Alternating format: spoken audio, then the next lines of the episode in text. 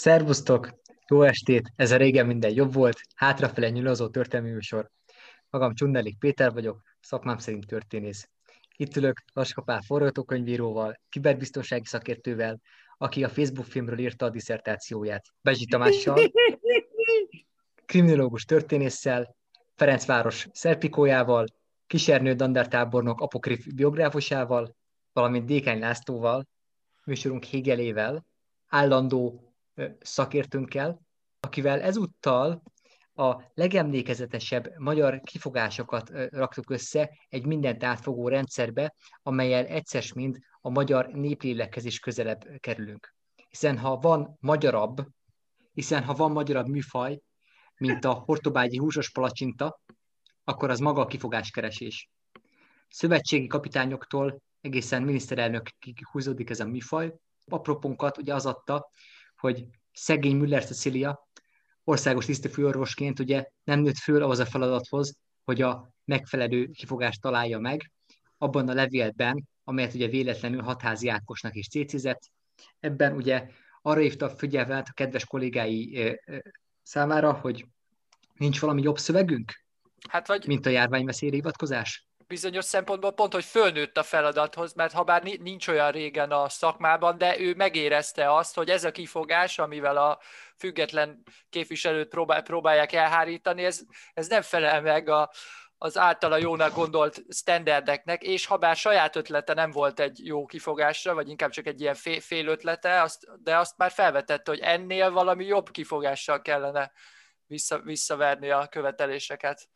Én is csak szeretnék Lacihoz csatlakozni, hogy szerintem nem csak, hogy fölnőtt a feladathoz, hanem önreflektívvé vált. Tehát lényegében Péter, hiába én tisztelem, becsülöm munkásságodat, tényleg a, a, a Végantal és Szegfű Gyula összehasonlításáig bezárólag, de a magyar néplélekben nagyon fontos, ezt nekünk Bácskus, Bácskiskuniaknak ki kell jelentenünk, nem akarunk már mi kifogásokat keresni, mert az csak ilyen liberális, brüsszelista, sorosista verziókban érdemes. Tehát felnőtt a nemzedék ahhoz, hogy már ez sem szükséges. Illetve hozzátenném, hogy nem véletlen, hogy a magyar és a magyar áz között van egy ilyen különös, nagyon fura kapcsolat, hogy egyfajta túlképzett szó ez, és hogy azért a magyar néplélekben és a Volksgeistban erőteljesen működik a dolog, hogy ha történik valami, ami első pillantásra és másodikra sem olyannak tűnik, mint ahogy a dolgoknak lennie kell, akkor azt meg kell magyarázni valahogy. És akkor itt említsük meg Mrázágostos Sámuelnek a cégnevét, amely, ha jól emlékszem a HVG-ből, ugye magyarázó vagyonkezelő ZRT. Magyarázkodó nem lehetett. Lehet, hogy foglalt volt? Valószínű ez, ez lehet a, magyar, a magyarázat. Hogyha a politika világából nézzünk utána a külön, különböző kifogásoknak, a véletlenül félrenyomnak emberek, vagy hírlapi kacsának minősítenek különböző dolgokat, vagy ugye a kedvencem ugye a legáltalánosabb, legtutibb, legsemmit mondó kifogás és közeledés, elhárítás, amikor valaki ilyen nagyon határozottan kijelentő módban csak annyit mond, hogy nincs ügy, szerint, szerintem az egyik legjobb. Ugye, fake news... Nem beszélve arról, amikor csak szalad, szalad a, a, a, az interjú készítés során, és azt mondja, hogy erre most idő sincs. Tehát nem, nem hát... csak, hogy úgy nincs, még Idő sincs, Idő de hát sincs. ugye erre, erre is van a fut, futás közben pedig azt is tudjuk, hogy a legkönnyebb azt mondani, hogy Fidesz sajtóosztály. Ugye a legegyszerűbb az, amikor ugye tagadják magának az ügynek a létezését. Tényleg a Beavatás című Al Pacino Colin Farrell film jut eszembe, ahol ugye Al Pacino, a késői Al Pacino ilyen szokásos mentorként Végvári Tamás hangján ugye annyit mond az első kurzusán Lengliben, hogy tagadni, tagadni, mindig csak tagadni, ez a hármas szabály, és hát valóban ugye ebből nem lehet egyébként nagy probléma. Nincs ügy, fake news, tökéletes válaszok. Minden más megoldással egyébként csak a támadási felületet nyitunk. Ha már támadások, hát indítsuk is, ugye nagyon kortárs figuraként, ugye a kiber támadásokkal, hát nem csak Észak-Korea veszélyes ránk és különböző országok nemzetbiztonságára, hanem a személyes biztonságunkra is azok, akik ugye feltörik a Facebookokat, az e-mail címeket és másokat.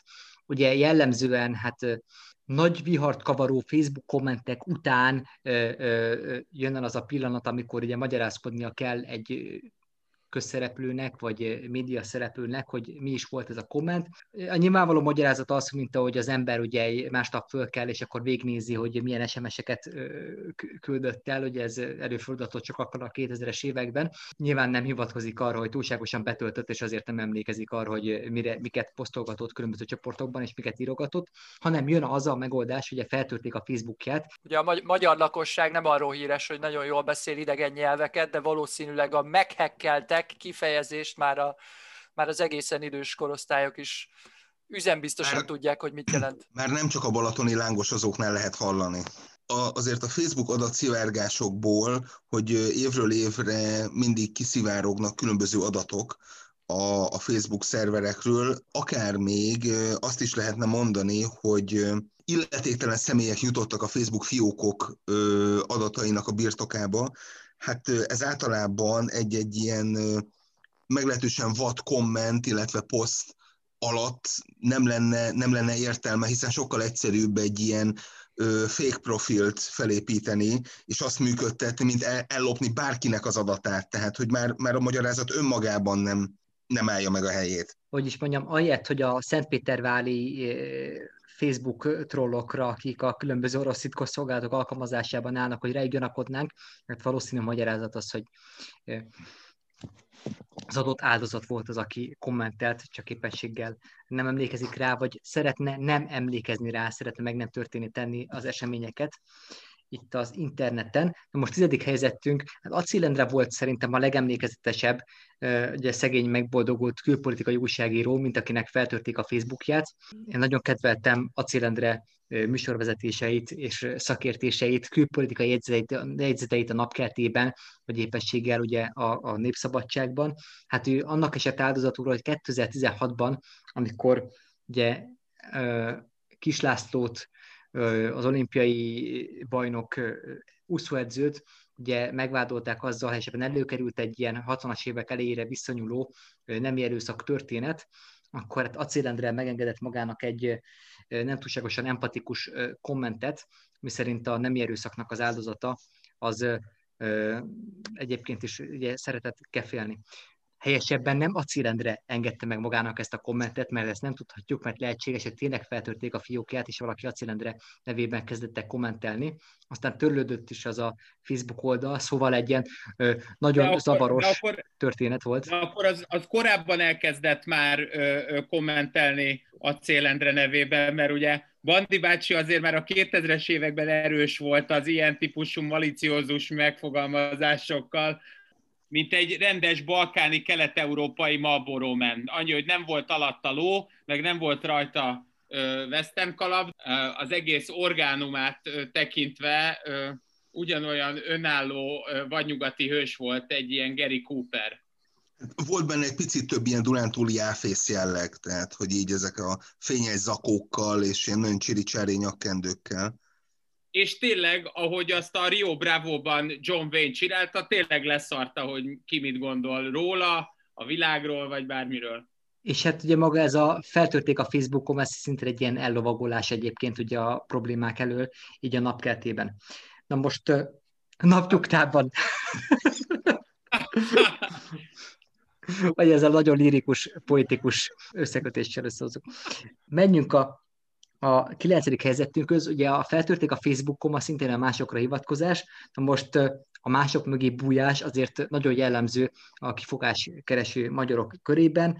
Ezzel rengetegszer találkozunk. A mások mögé bújás az lehet ugye egy kisgyerek, amikor egy úgy ránt az maga elé egy gyereket, az adott közszereplő, mint ugye Martin Sheen karaktere a Holcsáv című filmben, vagy lehet akár egy egész közösség is, mint amikor ugye bírálják, a kormányt, mire a magyar kormány és a magyar kormány szóvivője kikéri magának, hogy itt Magyarországot bántják, és a magyar embereket is értegetik, holott ugye nyilvánvaló, hogy a bírálatot a Fidesz politikusaival szemben fogalmazták meg. Ugye, amit mondasz, ez a, ez a kép, hogy, a, hogy maga elé rántja a kisgyermeket, ez ugye azért nagyon könnyű, mert hogy ezek a, ezek a politikusok, közéleti szereplők, akik általában erre szoktak hivatkozni, hogy kiskorú gyermekeiket sem kimélik, azok általában nagyon szívesen teszik ki kiskorú gyermekeiket mindenféle közösségi felületekre, tehát hogy az, azért tudják ilyen könnyen maguk elé rántani őket, mert hogy ezek a kiskorú gyerekek általában szerepelnek különböző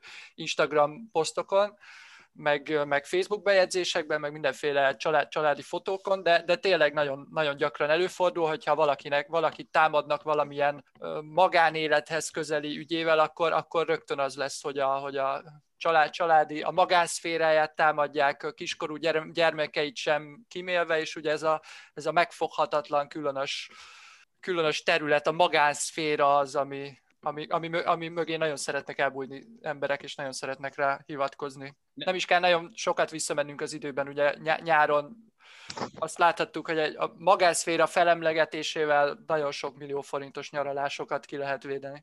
A, aki gyermeket ránt maga elé, abban ö, nem szabad ö, Martin Sheen ö, nélkül úgy beszélni, hogy ne említenénk meg Tom Sizemore-t a szemtől szembenben, aki szintén ezt teszi, de mégis tudunk élesen Al Pacino-ként átlőni, és a gyermeket megóvva csak ezen teljes mértékben inkompetens és a biztonság kedvéért imbecilis felnőtteket kilőni.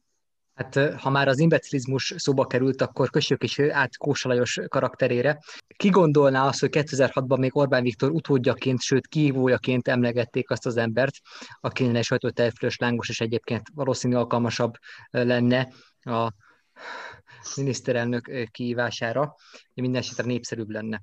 Na most Kósa Lajos a különböző interjúiban a legkülönbözőbb és legelképesztőbb kifogásokkal ért már, és hát egyébként a leg, zavarosabb történetekbe keveredett, tehát egy ilyen Philip Marlowe történet sehol sincsen ahhoz képest, amint a különböző örökösök megtréfálják ezt a dörzsölt polgármestert, és mindjárt itt meg is említeném, hogy ugye Mori Zsigmond írja a Légyó mint hogy a Debrecen jelszava, ugye a DV, az a Dugdes Vid kategória, és hát hogyha a Kósa Lajos pályájából indulunk ki, akkor azt érezzük, hogy igazán benne gyökerezik ezekben a civis hagyományokban. Mivel tudod felkerülni a lista 9. helyére? Hát a legemlékezetesebb az ugye az a típusú érvelése volt, amelyről Tóta V. Árpád ugye az ilyen típusúakról írta azt a 2000-es évek elén, hogy olyan, mint a Möbius szallag, tehát, hogy egy oldala van, és önmagába tekeredik vissza. Ez amikor azt mondta, hogy a magánszféra Attól magánszféra. magánszféra, hogy magánszféra. Hogy magánszféra.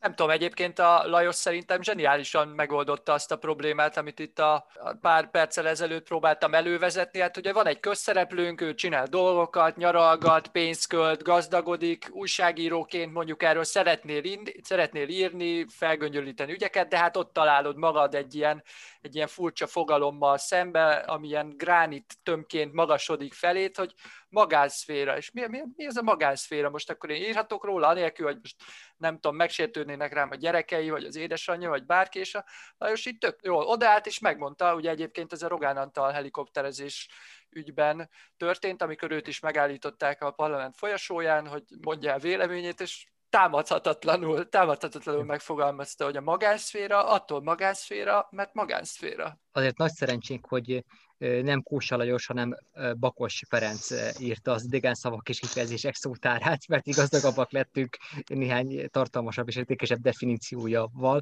mint amit valószínűleg Kósa Lajos tudott volna nekünk szállítani. Na most a másik mögé bújásnak egy minősített esete, ami nagyon gyakran előfordul az, amikor valaki a felesége mögé bújik. Hát azért ennek az egyik mestere volt ugye Farkasházi Tivadar, a, aki egyszer csak a ugye a hócipő főszerkesztői pozícióját átadta ugye feleségének, Farkasházi Tivadarnénak, ugye a, a heti ismert ugye legendás Miminek, aki hát Kalambó feleségéhez bérten nőtte ki magát itt a magyar közbeszédben, mint egy ilyen igazán legendás, rejtélyes asszonyság. Na, na Farkasházi... óvatosan ezzel a lebecsmérlő kifejezéssel. Mi az, hogy asszonyság? Hölgy, hát nem? Meg ő... Hát, mik, mik ezek az Orbánizmusok? Nem, asszony, asszony az. Van-e e, ismertebb méreg, mint a cián, és hát ugye köztudott, hogy a baracmag is tartalmaz egyébként ciánt. Na most ki gondolna, hogy a baracmag nem csak ciánt tartalmaz, de egyébként e, rák e, e, gyógyszer is lehetne, legalábbis e, Elsimon László borászata e, e, egyszer e, rák ellenes táplálék kiegészítőként kínált a baracmagot, és itt nem az édességről van egyébként szó, hanem az Elsimon borászat kertjében termett baracfáknak a gyümölcséről. De aztán kiderült, hogy itt egy többszörös, többszörös ugye fake newsról van szó, mert ugye Elsimon László nekünk elmagyarázta, nagyon intelligensen, nagyon összetetten, hiszen ő maga a Fidesznek az európai arca. Ugye egy olyan kiváló kultúrpolitikusról van szó, akinek egyébként a tank volt a beceneve. Képzeld, de mi lehetett a Simicska beceneve? Igen. Na most ugye Elsimó László ugye mivel védekezett? Azzal, hogy nem is került forgalomba hát ez, ez egy a baracmag. Több, ez egy több, ez egy több rétegű, ez egy jól, jól, mondjuk azt egy jól felépített védekezési folyamat volt. Hát ugye kezdjük azzal, hogy az Elsimon borászat az, az nem az övé, hiába viseli az ő nevét, de nem ő a tulajdonosa az Elsimon borászatnak, hanem ahogy ugye kiválóan felvezetted, a felesége. Ezen kívül azt, hogy ez a barancmag, ez most rákgyógyszere vagy mérege, ezt neki nem tisztja eldönteni, hiszen ő nem orvos, tehát hogy mi köze hozzá, nem ért hozzá, nem orvos, tehát ebben ő nem, nem tud állást foglalni. De egyébként is, és talán, talán ez volt a leg, legzseniálisabb léjere az egész történetnek, hogy ez a bizonyos gépezet, amivel a baracmagokat úgy megrobbant, meg tudták roppantani, hogy kijöjjön a közepéből az a, a mandulához nagyon hasonlító, elrákcsárható baracmag belső, az bekrepált, bedöglött, nem működött a végén, úgyhogy lényegében a terméknek a, az elkészítése egy csődöt mondott, tehát igazából nincs is semmilyen probléma, mert a dolgok hát, szerencsés alakulása folytán ő, ő így kikecmergett ebből a történetből. Meg ugye Azt hála jó Istennek a technikai eszközök nem tették lehetővé, hiszen ugye a Baracskáról meg innen-onnan áthívott ö, ö, a, akkor a BV-be jogerősen letöltésre szándékozott börtönbüntetésüket itt ö, töltő személyekkel ugye lehetett ö, ilyen külső foglalkoztatást csinálni, legalábbis Elsimon doktor számára, és a baracmaggal meg ráadásul nem is kellett, hogy véleményt alakítson ki, hiszen akkor, amikor ezt egyáltalán fölhorzsolták, akkor már olyan szakemberek is megúzták a, a, a, az ilyen egyébként szabad, ide, szabad idejében, ha komolyan vennénk csalás vagy hamis termék forgalomba hozatala BTK-s tényállásokat, mint dr. Lenkei, ugye, aki a, az egyik legfontosabb szakember, ha arról van szó, hogy valamilyen gyógyszert azért szedjünk, mert jobb lesz tőle. Azért itt is nagyon hasonló az érvelés, mondjuk ugye a dohánygyárakéval, hiszen a dohánygyárak csak abban érdekeltek, hogy az emberek megvegyék a cigarettát, hogy aztán mit kezdenek vele, az már nem az ő tisztük, tehát azzal ők nem tudnak semmit kezdeni. És nem is ezt tudta jól működtetni, hanem igazából a borászatban való munkáltatás volt az, amit muszáj volt tagadnia, és ami miatt muszáj volt, hogy a feleségét egyébként betolja önmaga helyett. Elsimó László egy ilyen zseniális hármasugrással menekült meg a probléma elől. A tekintetben, hogy ez a baracmag feltörőgép ugye nem is működött, így forgalmas tudták hozni azt a terméket, amit egyébként szerettek volna. Hát ugye, ha fogadatlan prókátorként Kovács Zoltán csatlakozhatna, akkor ő is csak annyit kérdezni, hogy de miért sikerült? Hiszen nem jött össze ez a fantasztikus árosítása a dolgoknak. Mások mögé bujás, nak aztán egy igazán extrém, szürreális, már-már x illő esete az, amikor valaki egy hasonlásra mutogat. Hát ugye Kisernő Dander tábornok volt az, aki a 90-es évek közepén, ugye ez az az időszak volt, amikor ugye maga Horgyula mondta, hogy ami van Magyarországon, az nem közbiztonság. Na most Kisernő dandártábornok volt az, aki hát többször is ugye ilyen gyanús, botrányszagú, erősen ammóniaszagú történetekbe keveredett, és az egyik esetben ugye a hasonlására mutogatott, de mik is voltak Kisernőnek a történetei? Amikor Horgyula ezt mondja, akkor ő, a Kisernő, a mint rendőri vezető, egészen konkrétan a Központi Bűnüldözési Igazgatóság vezetőjeként már komoly névre tesz szert, de hát az általad említett ügyek azok később történtek, akkor már a, mint a fogát vesztett oroszlán, tényleg csak Martinkó Károly bűnügyi újságírót meghazudtoló részegséggel tudott viselkedni a, a Teve Palota kezdvetlen környezetében, legalább egyértelművé tudta tenni, hogy azt, amit a Csányi Vilmos tényleg csak a kutyaetológia esetén értelmez, hogy hogyan is fontos az urinizálás, mint valami fajta terület kijelölés, azt Kisernő Dandár tábornok akár Pintér Sándorral, akár más rendőri vezetővel szemben megpróbálta legalább így metafizikai mélységben kijelölni ott a Tevepalota szélén, de hát ezt is honorálták neki azzal, hogy ebben a kerületben, ahol ezt a hát pénisz elővételi szándékot tudta tanúsítani, a, de legalább éjjel, akkor annak a kerületnek a vezetését rábízták, így aztán végül szarrá tört nem kevés autót és buszt. Mik voltak, mik voltak a kifogások, Tamás? Csak hogy a lényegre térjünk.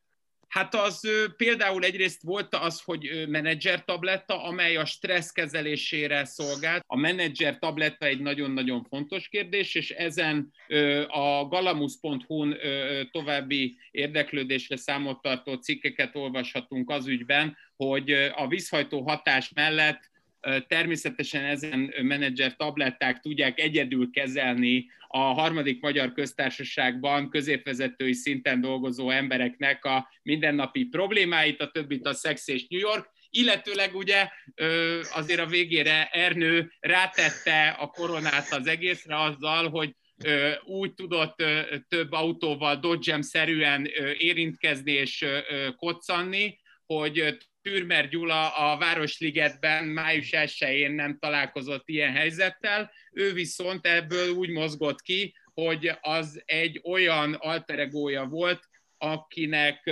semmi köze nem volt semmihez. Ellenberger hát a, a sztálini szeszélyel tudott előfordulni és eltűnni a Magyar Köztársaság ezen vérzivataros éveiben.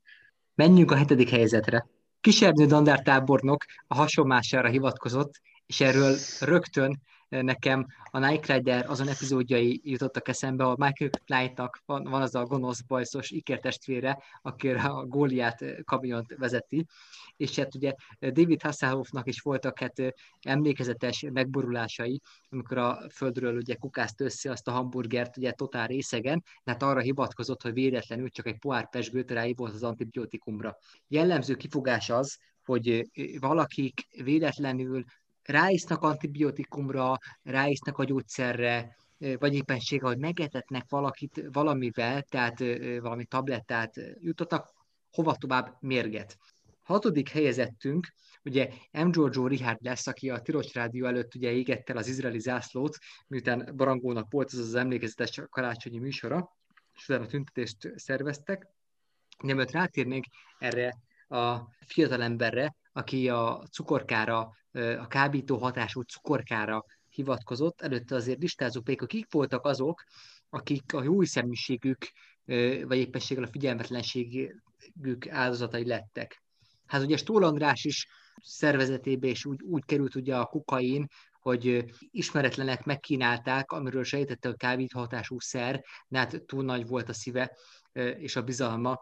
Paksi Endre, hát ugye a kínálgató jó barátoknak az áldozata lett a legendás Debreceni koncertjén, az Oszcián együttes énekeséről van szó, aki hát egy ilyen sámánisztikus révületbe zuhant vissza így a tudatalatti, a kollektív tudatalatti alá, vagy más világot De ő legalább ahhoz a hülyeséghez mérten ö, tudott fogalmazni az egész koncertfelvétel alatt, mint amit most te például mondasz, mert ezt ö, sajnos Tól András ugye ö, ö, ahhoz a mélységhez, amit ö, hát kiérdemelten végigvitt, az tényleg csak a valami Amerika 3-hoz ö, tudnám hasonlítani, amikor a babaszappanok be, befogadása közben kakil, és jelzi, hogy ő egy neves színész. És említsük meg még ugye az M1-nek a legendás riporterét, aki ugye totál részegen jelentkezett be, ugye egy bolyai halászli fesztiválról. Na most... Én őt nem engedem bántani, mert ő csak szeretett volna a magyar vidékhez kapcsolódni. Ez túlságosan is jól sikerült ez, ez a fajta kapcsolódás, és talán nem a legjobb módon. Ha pálinkával kínálnak vidéken, szerintem el kell fogadni, hát van, vannak veszélyei a dolognak, például ha nem tudom, valamiféle gyógyszereket szedsz, meg hát a nyári 40 fokos melegben sem annyira egészséges. Én, én ezt, ezt, ezt a kifogást én ezt teljesen mértékben elfogadom. Én is tudok ö, rendkívüli módon ordasra inni magam, tehát nem az a kérdés, csak engem nem közvetítenek, ugye? Tehát, hogy nem, nem merül fel az esély, hogy engem esetleg felvesznek valahogy. Én szeretném Valami két hetette megtörténik. Na most minek az áldozata lett ugye M. Giorgio Richard, aki egy, ugye egy kicsit ilyen rejtélyes figurának tűnik, az ember már, már mindenféle titkosszolgálati machinációkat is ejtett mögötte, ilyen feltűnő és eltűnő figura volt, mint Szabó Albert a 90-es évek elején. Na most mit kell tudni M. Giorgio Richardról, és erről a rejtélyes kábítóhatású cukorkáról? Pontosan abban az évben jött Magyarországra, 93-ban, nagyon szépen mondod, amikor Albertünk is elindul, és amikor már a, a magyar körök már miépé formálódik, tehát ez nem véletlen talán, amikor meghal Antal József, csak hogy így Zagyva György Gyula lelkicsi, lelkesültségét és szakmai mélységét is vissza tudjuk idézni, hogy hogy tényleg ez nem lehet véletlen, hogy 93 óta ö, ö, ideiglenesen, mint a szovjet csapatok korábban hazánkban állomásozó, olyan ö, fiatal egyetemistáról van szó, aki egyébként ö, értelmezhető tevékenységét ö, ebben látta megvalósítani, hogy el, elsikerült önállóan közlekedésileg jutni a Kinizsi utcához. Na most menjünk az ötödik helyzetünkhöz. Ugye a magyar futballvilágában emlékezetes lett az 1986-os mexikói tészta. Ugye a magyar válogatott a világranglista vezetőjeként és amilyen sötét lóként érkezett meg a mexikói világbajnokságra, hogy aztán a nyitó meccsen egy 6 0 verességet szenvedjen a szovjet válogatottól, után többen is ugye kidobták a Keravil tévéjüket egyébként az ablakon, és hát a napi csak a világverseny alkalmából napi két kiadásban jelentkező nemzeti sportban ugye felháborodott olvasói levelek sokaságával foglalkoztak, hogy mi állhatott a válogatott összeomlása mögött. Többféle elmélet van. Én Bocsák Miklós nagyon alapos, Kende Péteri mélységű oknyomozó könyveihez utalnám egyébként az érdeklődőket mindenféle dopingvádakkal kapcsolatban, a félresikrő dopingulással kapcsolatban, de a legendás történet ugye, hogy az lett, hogy romlott tésztát ettek, mert hogy egyébként mezei doktor stábja szénhidrát diétára fogta egyébként a válogatott tagjait, emiatt sok tésztát ettek, csak romlott volt ez a mexikói tészta. Kell az energia. De a magyar futballedzők és szövetségkapitányok ugye hát tényleg egy ilyen valóságos gőtéi egyébként ugye a kifogások kereséseinek.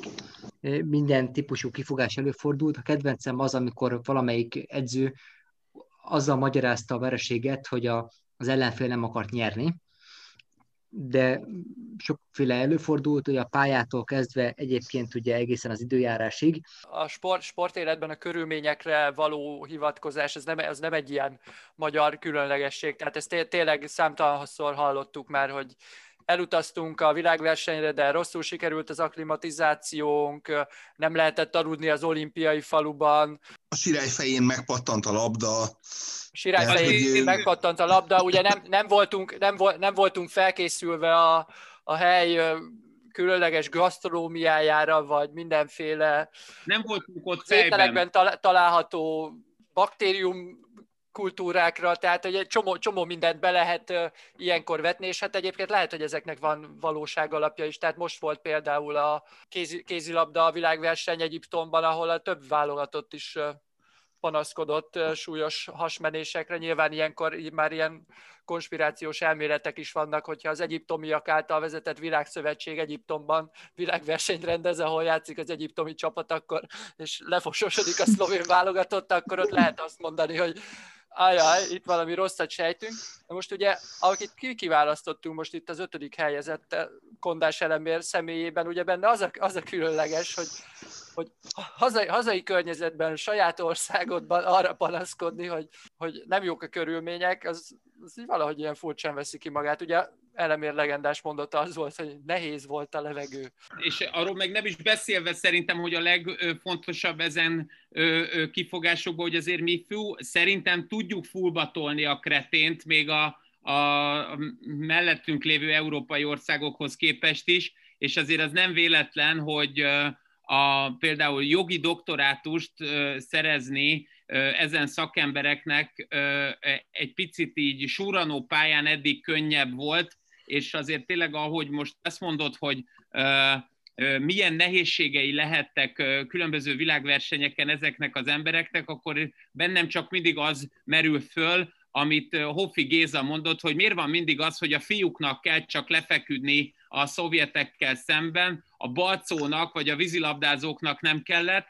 és az az igazság, hogy azért én azt gondolom, hogy mindig vannak olyan sportágak, ahol viszont ez a összeesküvés elmélettel összeházasított Norbi Duci tréninges problematika nem jelenik meg, hanem effektíve van még akkor is működés, hogyha Mésző Kálmánt idézve, hajnali négyig ittunk, de reggel, ezé, reggel úgy kikaptunk, mint az állat. Tehát, hogy ahogy, ahogy, a, a, ahogy ezt a, a Kernféle paródiában, ugye az utolsó tévé, híradóban láttuk, szóval, hogy én azt gondolom, hogy hogy azért adjuk meg azt a lehetőséget, hogy lesz itt magyar föltámadás, és... Ha már a labdarúgásnál vagyunk, lehet, hogy az nem mindig annyira megy, mint amennyire szeretnénk, de akkor egy kicsit visszautalok egy korábbi adásunkra, ahhoz a, ahhoz a nagyon jellegzetes Soproni reklámhoz, akkor itt most tényleg azt kell, hogy mondjam, hogy kifogásokban mi vagyunk a császárok. Azért arra is emlékezzünk, hogy ez az 1986-os nagy bukás, vagy ezek a régi nagy verességek ugye hogyan szépülnek meg egyébként az idővel, és azért az időnek van egy ilyen kondicionáló, jótevő hatása, és hát ebből a szempontból ugye negyedik helyzettünk, ugye Rogán Antal volt az, akinél nem csak nem kellett várni 30 évet, hogy valamiképpen megváltozzon előnyére a helyzet, hiszen ő délelőttről délutánra már jelentősen javult. Az ő pozíciója, amikor ugye délutánra nyilvánosságra hozott már minden adatot a legendás helikopter bérlése kapcsolatban. Ugye, ha valaki rámegy a 0.hu-ra, ugye ez volt az utolsó nagy ügye a Népszabadságnak, amit kirobbantott, hiszen ugye Rogán Antal, aki magára mindig egy ilyen kis paraszt gyerekként hivatkozott, az valójában ugye helikopterrel repdesett oda, ugye Szabó Zsófi színésznő esküvőjére, amennyiben jól emlékszem. Na most ebből egy ilyen nagy botrány lett, hogy hogyan urizálnak a fideszesek, és így nyilván a korban ugye, és a vita idején meg is szólaltak a Fidesz visszatérő lelkismeretei, mint Pokorni Zoltán, és más emberek, hogy milyen elítéljék ezt az urizálást. Na most ugye Rogán Antal, hát ugye mindig nyílt kártyákkal játszik, és mindig mindent le tud egyébként papírozni.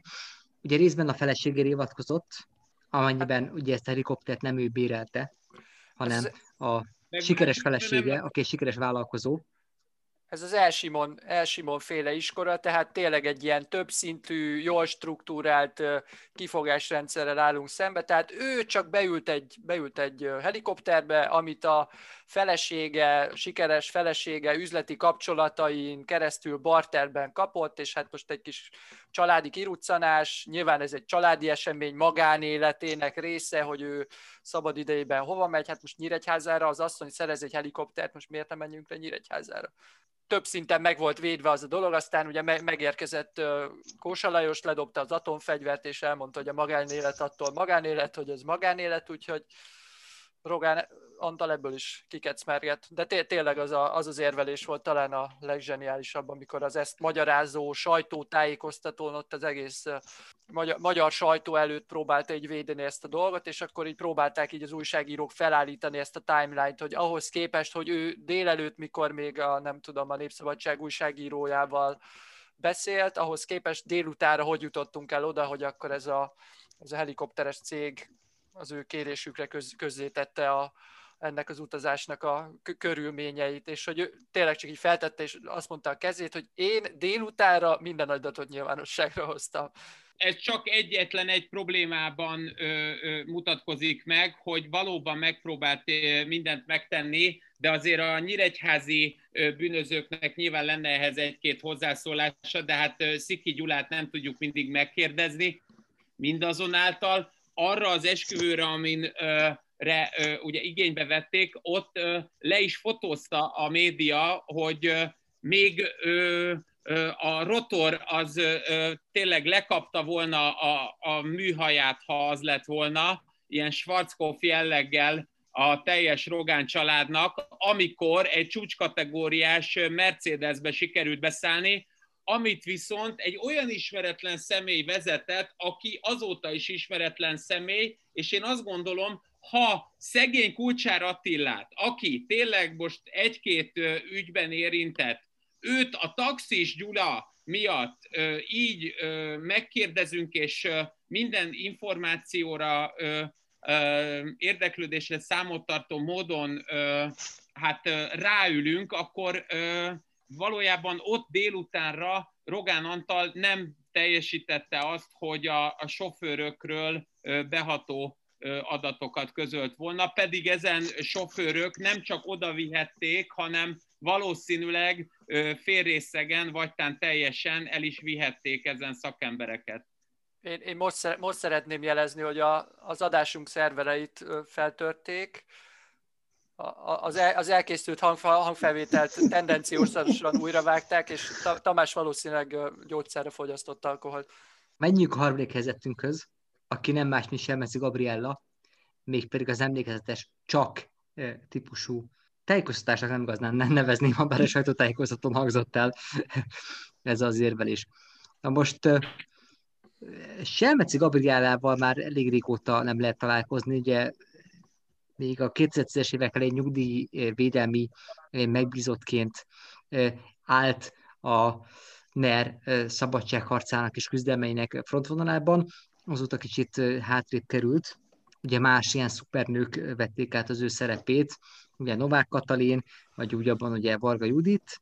Hát ő még ugye az első Fidesz kormány idején alapozta meg a hírnevét, amikor ugye a vadászgép beszerzések kapcsán ugye szenátornőnek titulálta magát, illetve hát úgy irattak alá egyfajta szándéknyilatkozatot a Lockheed Martinnél, hogy majd itt F-18-asokat fogunk venni, illetve hogy az túl drága, és akkor maradnak az F-16-osok leharcolva. És, és hát ugye ezt a fajta hírnevet sikerült továbbvinni ugye a kifli lopás és egyéb ügyek terén, ahol hát gyakorlatilag ugye nem fizette ki azt a, az elfogyasztott dolgokat, amiket ugye a vásárlás közben elmajszolgatott. Az ő nevéhez mindig ilyen különös dolgok fűződtek, hát ő abszolút ilyen kötelező szőkeként került be a Fidesz holdudvarban, nyilván Mátrai Mártával, csak ő hát kevésbé volt fotogén, és akkor így maradt a Selmeci Gabriellára sajtó figyelmének elterelése, és ezt a funkcióját be is töltötte, és addig nem volt különösebb gond, amíg meg nem szólalt. Csak hát ugye utána jöttek a gondok, és hát így, mint gondoltak, hogy reaktiválják, és mint nyugdíjvédelmi megbízott, ugye hát ami, amit ugye a pártvédelmére bízunk, hát az úgy is szokott eltűnni, ezek a mondatok ezért egyébként azért legendások, mert hogy sokszor már nem is emlékszel, hogy egyébként mi, mi, volt, mi volt a kérdés, vagy hogy mire mondta ezt, tehát hogy valószínűleg senki nem emlékszik arra, hogy mi, mi volt ez a kérdés, amire Orbán Viktor azt mondta a parlamentben, hogy boldog karácsonyt. De hogy ez hasonló, hasonló ilyen, ilyen nagyon lazán beleszaró, nagyon, nagyon pökhendi, nagyon arrogáns válasz volt, és ugye már szerintem már arra se sokan emlékeznek, hogy mir, miről szólt ez a, ez a sajtótájékoztató, ahol a Selmeci Gabriela azt mondta, hogy csak, csak, csak ez maradt meg belőle, hogy hát hogy a fenébe mondhat valaki ilyet egy újságírói kérdésre. A sztori egyébként meg fogtok lepődni, de, de Rogán Adallal volt kapcsolatos, és az ő nyilatkozatával, amikor is a, az ATV, ha jól emlékszem, az ATV riportere kérdezett arról, hogy hát ugye itt nem a félrenyomott, hanem a félreírt eset, esete állt fent. Ugye Rogán a véletlenül félreírt valamit a, a vagyonbevallásában, és nem fogjátok elhinni, de rövid időn belül teljesen szabályosan korrigálta, tehát hogy ugye az idő is megszépítette ezt a történetet, és akkor mikor ezt így erről akarták kérdezni a, a szóvivő asszonyt, akkor ő, akkor ő Simon Gáborra váltott át, de hogy, hogy ott is voltak hibák, és mikor az újságíró mondta, hogy nem kellene ezt, ezeket a dolgokat így párhuzamba állítani, vagy ő most az egyik dologról kérdezett, akkor azt mondta neki, hogy hogy e, azt mondta neki a Selmeszi, hogy, hogy ebben, a, ebben az ér, érvelésben logikai hiba van, és ezt kérdezte meg az újságíró, hogy miért van benne logikai hiba, és erre mondta azt, hogy csak. Azt gondolom, hogy itt tényleg a, a Csunderlik Peti ö, tudna ö, csak gyönyörűen előjönni arisztotelészi szillogizmusokkal, amelyeknek az egyetlen ö, legitim ö, megnyilvánulási formája lenne az, hogyha Selmeci Gabrielet nem akarnánk tényleg valami valami tényleg tamagocsiként tekinteni, mert hogy nem csak, hogy ez volt a, a véleménynyilvánítását megalapozó dolog, hanem hogy így effektíve pontosan ugyanannyi véleményt is fogalmazott meg amúgy a vagyonnyilatkozat kapcsán az ezelőtti mondatokban, tehát az, hogy ez, ez, ez szerintem miért is van rendben, mint amennyire egyébként a, az első Fidesz kormány idején, ugye Körmendi Ékes Judit volt nagyon éles a média tanács vezetésében, tehát itt igazából azt lehet mondani, hogy a, a Fidesznek egy ilyen nagyon érdekes taktikája mutatkozik meg, nem csak abban vagyunk erősek, hogy ha valaki olimpiai bajnok, vagy ne adj Isten, Európa bajnok, akkor az ugye von Haus a az emberünk tud lenni, és joystickra tudjuk kötni, hanem a, a klasszikus női karaktereket is elő tudjuk hozni, és Péter hiába jelez, én akkor is azt gondolom, hogy itt a sajnos a vizuális attribúciónak olyan konfliktusaival próbálkozunk megbírkozni, ami még mindig működik. Menjünk a második helyzethez. A Selmece Gabrielnek a csakja, az csak szimpla arrogancia, Orbán Viktor viszont a cinizmusnak a, a bajnoka, ugye a különböző elhárító nyilatkozataival. Emlékezhetünk rá, amikor a második helyzetünk, a miniszterelnök, aki megnyerte az ember kategóriát ebben a műfajban. Ugye Szemerkényi Réka, Washington nagykövet leváltását úgy kommentálta, hogy nőgyekről nem nyilatkozik, Ismerjük azt, amikor ugye Mészáros Lőrinc vagy éppenséget Tibor István gazdagodását úgy kommentálja, hogy üzleti ügyekkel nem foglalkozik, és még sorolhatnánk a Boldog Karácsony kívánalmait, vagy éppenséggel az, hogy ő Facebook fake news portálnak ugye nem nyilatkozik. Tehát tényleg egy ilyen igazi bajnoka a, a cinizmusnak. Na most miként értékelitek a miniszterelnöknek az utánozhatatlan teljesítményét? Hát mindenképpen parádés, tehát hogy az, hogy ő ugye azt az érvelési hibát használja, hogy ő, hogy ő, külön, ő külön áll ezektől a dolgoktól, ő felette áll. Tehát, hogy ezek a dolgok itt történnek az arénában, ő fent ezt nézi, néha nem is érti, hogy mi zajlik itt, és nyilván ő abban kompetens, amit, amiben ő saját magát kompetensnek gondolja. És hát ugye, ugye az EU részéről, meg az ellenzék részéről ugye mindig azzal vádolják, hogy itt ugye mindenféle vagyonisítások történnek, hogy nem véletlen, hogy az ő szomszédja lett az ország leggazdagabb embere ugye néhány éven belül. Egy ilyen példátlan emancipatórikus gesztussal, egy gázszerelőből lett egy akkora földbirtokos, mint egy Habsburg főerceg, és az ország leggazdagabb embere, sőt a vala volt leggazdagabb, leggazdagabb ember, hanem ő úgy arra hivatkozik, hogy hát, hogy ő miért is foglalkozni ezekkel a kérdésekkel, hiszen ő ugye maga megtestesíti azt a liberális etoszt, ami ugye a hatalmi ágak elválasztásáról szól, és hogy ő miniszterelnökként, politikusként nem szól bele az üzleti életbe. Miért is szólna bele? Ha kommentálná, akkor ő megvalósítaná azt a vádat, vagy ő azt szerint a vád szerint ugye viselkedne, amivel őt vádolják, hogy ő az, aki ugye a magyar üzleti életnek a nyaki ütőerén tartja a, a kezét. Másik ilyen szuper komment, ami, ami szintén ugyanezekhez az ügyekhez kapcsolódik, amikor viszont azt mondja, hogy csak azért, mert valaki az ő barátja, nem szenvedhet hátrányt a, az üzleti életben. Tehát, hogy tehetséges ember, elnyeri a pályázatokat, nem azért, mert az ő barátja, de ne is veszítsen amiatt, mert az ő, ő barátja. Tehát, hogy... Hiszen... Hát, hogy, hát, hogy nagy magyar gondolkodónkat... Az MSZP nyugdíjas tagozathoz méltán szellemileg kapcsolódó védekezést azért azzal megküldeni, hogy egyedül Madács Imrénél hangzik el az, hogy csak hódolat illet meg, nem bírálat, amit azért nyilvánvalóan a magyar ellenzék úgy, hogy Tobiás József Rábá, a Rába jóasszonyjal Tenerifénél, én megértem, hogy ez fontos, de ugyanakkor az, hogy nem adhatok más, csak mi lényegem, arra viszont, mint blaszfémikus válasz, amit Lucifer ad, és ebben az esetben Orbán Viktor, abban azt gondolom, hogy lehet ez ügyben őt támadni, bár igazából azt félek, hogy a legjobb emberektől tanult, egészen konkrétan György Pétertől Gyurcsány Ferencig bezárólag, és ilyen értelemben egyébként az ő esetében valóban cinizmusról van szó. De azért említsük meg még Bencsik Adrást is, aki úgy kommentálta a sajtóklubban Mészáros Lőrinc megazogodását, hogy ő nem lop, csak nyer. Nyer. Ezt uh, Rejtő Jenő se tudta volna szebben mondani a 14 karátos autóban. És akkor menjünk az első helyzetünkhöz, amely ugye túlmutat az ember kategóriáján, és ez maga ugye a vakkomondor, és az egész történet az olyan, mintha egy Tarbéla filmet ötvöznénk egy David Lynch alkotással. Nem is volt ez a legendás történet?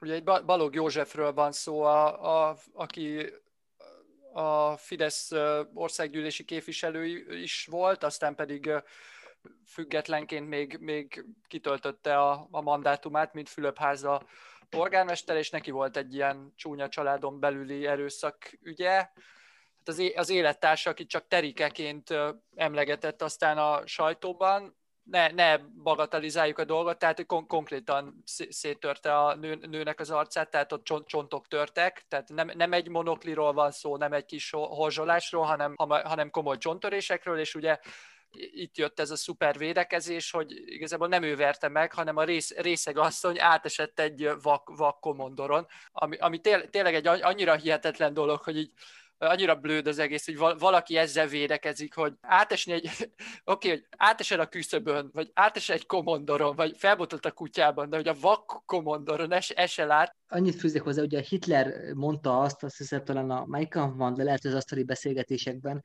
hogy akkor át kell hazudni, hogy elhiggyék az emberek. Tehát minél nagyobbat hazudsz, annál valószínűbbnek tűnik, hiszen akkor nem feltételezik, hogy ekkora hülyeséget kitaláltál te, akkor nyilvánvalóan csak igaz lehet. Ki az, aki kitalálja azt a történetet, hogy a vakomondoron esett át az asszony? Senki. Balog úr akkor ezek szerint olvasta, olvasta a Mein Kampfot, mert hogy tényleg aztán a, a, a bírósági tárgyaláson, tehát olyan, olyan szinten próbálta meg, megvédeni magát, ami, ami már így tényleg, tényleg hihetetlen, most idézhetek, tehát így alapból így elindítja azzal, hogy ez a politikus élet, a parlamenti munka nagyon stresszes, és aztán így a mókus kerék, ez a hatalmas munkatempó, és utána így belemegy ilyen részletekbe, hogy a, nem tudom, a, a lakodalomra vagy falulapra készült, és nagyon ideges volt, mert még nem volt, nem volt kész a beszéde. Vagy mondjuk ilyen 200 kiló kakashúst kellett feldolgozniuk egy öreg, öreg otthon lakóival, és hogy nem, nem tudott lefeküdni csak é, éjfél után. Így érz, érzed, érzed, hogy így épülnek ezek a kis feszültség rétegek az emberben, és hát ilyenek, hogy ugye ő, mint Fülöpháza polgármesteren nem akart kölcsönadni székeket a, a Solton megrendezett lakodalomban, és hogy már emiatt is, vagy hogy, vagy hogy e, emiatt is volt egy ilyen feszültség a terikével. Viszont a bográcsokat ő adta kölcsön, a lakodalmas főzé, emiatt viszont aztán megint ideges volt. Aztán mi történt? Hazamentek, bepálinkáztak, ráívott a gyógyszerére, úgyhogy egyszerűen elkerülhetetlen volt, hogy, hogy megverje a nőt. Igen, azért hozzátenném, hogy csak mivel ő a, a, a sajnálatos módon ironizálva nyilván a, a, a, az első helyezettünk, itt azért azt gondolom, hogy a, a humornak azért el kell, hogy fogjon egy idő után a, a, a benzine, mert hogy igazából ez az ember úgy tudott első fokon először pénzbüntetéssel, utána egyébként meg felfüggesztettel kikerülni ebből az ügyből, hogy az penetrális, és alapvetően nincs rá szebb szó, mint nincs értelme annak, hogy azt mondjuk, hogy a, a, a magyar bírói rendszert tönkretették az utóbbi években. Ahogy egyébként az egész Balog doktor